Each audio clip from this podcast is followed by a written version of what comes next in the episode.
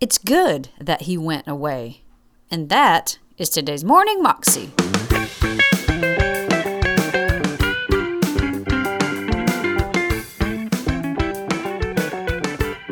Welcome to the Morning Moxie Show. I am your host, Alicia Sharp, and today on the show we have part two of John Bevere's message about the Holy Spirit. Here's John. Partnership. Koinonia means partnership. Now, listen to what Paul's saying. May the partnership of the Holy Spirit be with you. How many of you know partners develop a flow? You know, when people start partnering, it can be a little awkward. You know, I grew up in uh, Michigan, in western part of the state, huge sailing. I had two years of sailing school. I raced. We had a yacht, our family. I remember the first time I got on a real good race boat. The skipper was good. He had a crew, and they, they brought me on as part of the crew. And you know, they told me what to do. They said, We're out in the race, and he gives this command, you do this, and you do that, and you do this. And they told me everything. We got out, and we got out there. I was the odd man out because everybody else was flying into action and I'm awkward. Now, they told me what to do, but I hadn't developed the flow yet. But after time, I was like everybody else. I remember when I played varsity tennis at Purdue University, I was paired up with the number two man. And you know, when we started playing doubles, we were partners, right? We were really awkward. There's balls getting between us. I'm thinking he's getting it, he's thinking I'm getting it. But after time, we get a flow going and we're unbeatable. We were really good. All right? And so that's what happens with us in our partnership with the Holy Spirit. I remember the first time my wife heard me preach after we were married 30 years ago, 31 years ago. Within five minutes of my message, she's on the front row. I hope you never do this to Pastor Carl. She's on the front row and she falls asleep and sleeps my entire message. And her best friend sitting next to her is so deep in sleep, she's got drool coming out of the side of her mouth. And I'm watching it. Okay? Now I don't put people to sleep. Why? I've learned how to flow with my partner. Are you with me? I mean, I talk to 20,000 people, 30,000 people. See people say, You get nervous? No, not at all. Because I've learned how to flow with my partner. My confidence is in him, really, to be honest with you. You know, the first time God asked me to write a book, it took a whole year. It was so hard. Now I crank out a book in a few months. Why? Because I've learned how to flow. If you look at what Paul says to the Corinthian church, he said this We are fellow workers for and with God. Do you see that with God? That's partnership. You see this in the book of Acts when the apostles write a letter in Acts 15 28. And look what they said. They said, It seemed good to the Holy Spirit and to us. Do you see the partnership there? They're talking about the way he says it and the way they say it. And they said it seemed good to both. So this is what we're writing to you. There's a partnership going on here. You see glimpses of this in the Old Testament. You know, one day God makes the statement. He says, Should we do what we're planning on doing to Sodom and Gomorrah without first talking to our friend, our partner, Abraham? So he comes down at the terebinth trees, and God and Abraham walk to the cliff, and they look over the plains of Sodom, and God says, Abe, we're thinking about blowing up those two cities over there. What do you think? And Abraham goes, Sodom? And the Lord goes, Yeah, yeah, and Gomorrah. What do you think? And, and Abraham and God starts talking about this, and God's whole approach was changed because of what his partner said. Amazing. Okay, Moses is on the top of the mountain with God, and two times, the Bible says, that God changed his mind because of what his partner Moses said. Now, you know, with Moses and Abraham, it's at the terebinth trees for Abraham, it's in Moses, it's on the mountain. For us, it's 24 7 because Jesus said he's going to be continually in you and with you. Do you know Jesus actually said it's better for you that I go away? Think about this, okay? I mean, he's been with these guys for three and a half years, paid all their bills, saved them from a life threatening storm, all this stuff, on and on. And he says, Guys, I'm telling you the truth. He's never lied to them once in three years. But he's got to preface the statement with, What I'm about to tell you is so mind blowing, but it's the truth. It's better for you that I go away. Why is it better? He said, Because if I don't go away, the Holy Spirit's not going to come. Why is it better for us that Jesus went away? You ever hear people say, Oh, I wish I could have walked the shores of Galilee with Jesus? I would have asked so many questions. No, you wouldn't have because you've ignored the Holy Spirit. Why would you have asked Jesus those questions? Because Jesus said he's going to be just like me. Exactly like me, no different. So, why was it better that Jesus goes away? Because if Jesus didn't go away and you wanted to ask God a question, you had to get on a plane, fly all the way to Tel Aviv. You had to rent a car, drive out to Galilee. Now, he would have been really easy to find because there would have been about a million people around him.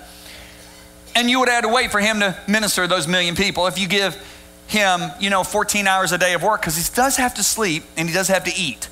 So if you give him 14 hours a day and you give him 60 seconds with every one of those million people, it'd take him 3.26 years to get to you. And when you get there, you better have your question ready because all you got 60 seconds.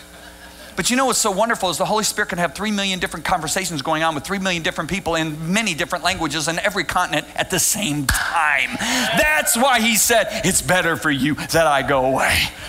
Besides, he said, There's things I, can t- I, I can't tell you because you can't handle them, but when the Holy Spirit comes, you'll be able to handle it. So it's actually possible to better know him better, better, listen to this, than if he was here physically. See, Peter walked with Jesus physically for three and a half years, but Paul knew him by the Spirit. Paul said, Henceforth, we don't know anyone after the flesh. We don't even know Jesus after the flesh. We know him by the Spirit. So Paul gets to know Jesus so well that one day Peter writes, you can read it in 2 Peter. Peter says, This guy, Paul, he knows Jesus so well, his letters are blowing me away. Paul came to know Jesus better, and yet Paul never walked with Jesus physically. Why? He depended on the Spirit, whereas Peter was going back to his physical time with Jesus. Do you see the advantage that God has given to us? That's why it's better for us that He went away. I'm preaching myself happy right now. I don't know about you. Are you still with me? Now it goes beyond partnership, it goes to close mutual association. Everybody say close mutual association. Okay, what do I mean by that? Okay, I'm gonna date myself. I'm in high school, you say to me, Paul McCartney. Do you know who I immediately think of? John Lennon, Ringo Starr, George Harrison. They're the Beatles, right? Okay, if you look at me back when I was in high school and you say, Moe and Larry, I go, Curly, baby. Now, they tried to put Shemp in there with the Three Stooges, but he's ridiculous. Curly is the man that made the Three Stooges the Three Stooges. It's Moe, Larry, Curly, right? There's a close mutual association. I remember the first time I was hosting Dr. Ho, Cho. You know, Dr. Cho is the largest church in the world, one million people in Seoul, Korea, right? Well, Dr. Cho likes to play golf, so I got to play golf with him, and I've hosted him. I remember the first time I went to pick him up for the service. I go to the hotel, and his, his traveling assistant said, Now listen, Mr. Bevere, do not talk to Dr. Cho between the hotel and the church. He does not talk to people, okay? I said, Okay, you got it. So Dr. Cho gets in my car, and when he gets in my car, God gets in my car. Okay, and tears start pouring down my cheek. And finally, I couldn't stand it. I didn't care what they said. I said, Dr. Cho, God is in the car. He goes, I know. I got to know him better later, okay? But I started thinking, you know, this man talks about the Holy Spirit constantly. He spends time with him, prays two hours every day in the Spirit mostly. No wonder the Holy Spirit is closely associated. See, do you want to know why I show a picture of my family everywhere I go to preach all over the world? I don't care if I'm in Brazil. I don't care if I'm in Russia. I don't care if I'm in, in, in Indonesia. I show a picture of my family. You want to know why? Because I want you to associate me with Lisa Bevere. And do you know why Lisa shows a picture of me everywhere she goes? Because she wants people to associate her, me with her. Do you know I can name ministers to you? I can name ministers. I'll say their name. They're nationally known. You can't tell me their husband or wife's name. Why? Because they're not closely associated. You see, you got to remember something. We were created in His image. Okay? Do you want to know why I like? I like Pastor Carl. Do you want to know why I like Pastor Carl and Pastor Kanani? You want to know why? Because they're very kind to me. They're very honoring, they're very welcoming. Can you imagine if I come in and they just kind of ignore me? You know, I have gone to churches before and I thought, why did they invite me? Because the pastor totally ignores me. He puts me in a different room, won't even talk to me. And I'm like, dude, why did you invite me? Are you just using me? You understand? Okay, so where do you think we got our. Okay, so somebody totally ignores you. Are you gonna pursue that person? Are you gonna try to hang around that person? Okay, now listen, to reach out to them, yeah, possibly, but let's say they don't need reaching out to. They just flat out don't like you. Are you really gonna, uh, yeah, yeah, I'm gonna be a Christian, I'm gonna pursue them. But let me, let me just put it to you this way Who are the people you like to flock around? The people that what? Like to be associated with you, right? Well, who do you think we're creating the image of? So if we acknowledge him, he likes being around us. That was John Bevere, and you can find that entire talk on YouTube if you search under The Holy Spirit and Introduction by John Bevere. You can also find out more information about him at his website and also his wife, Lisa Bevere, at messengerinternational.org. And over there, they've got lots of different things to help build you up. John's written so many great books and he's such a great teacher. He talks about how it really is and breaks down things so that people can really understand. So I hope you go over to messenger international and check that out and get some of his courses and books and things like that and i will see you again tomorrow. God bless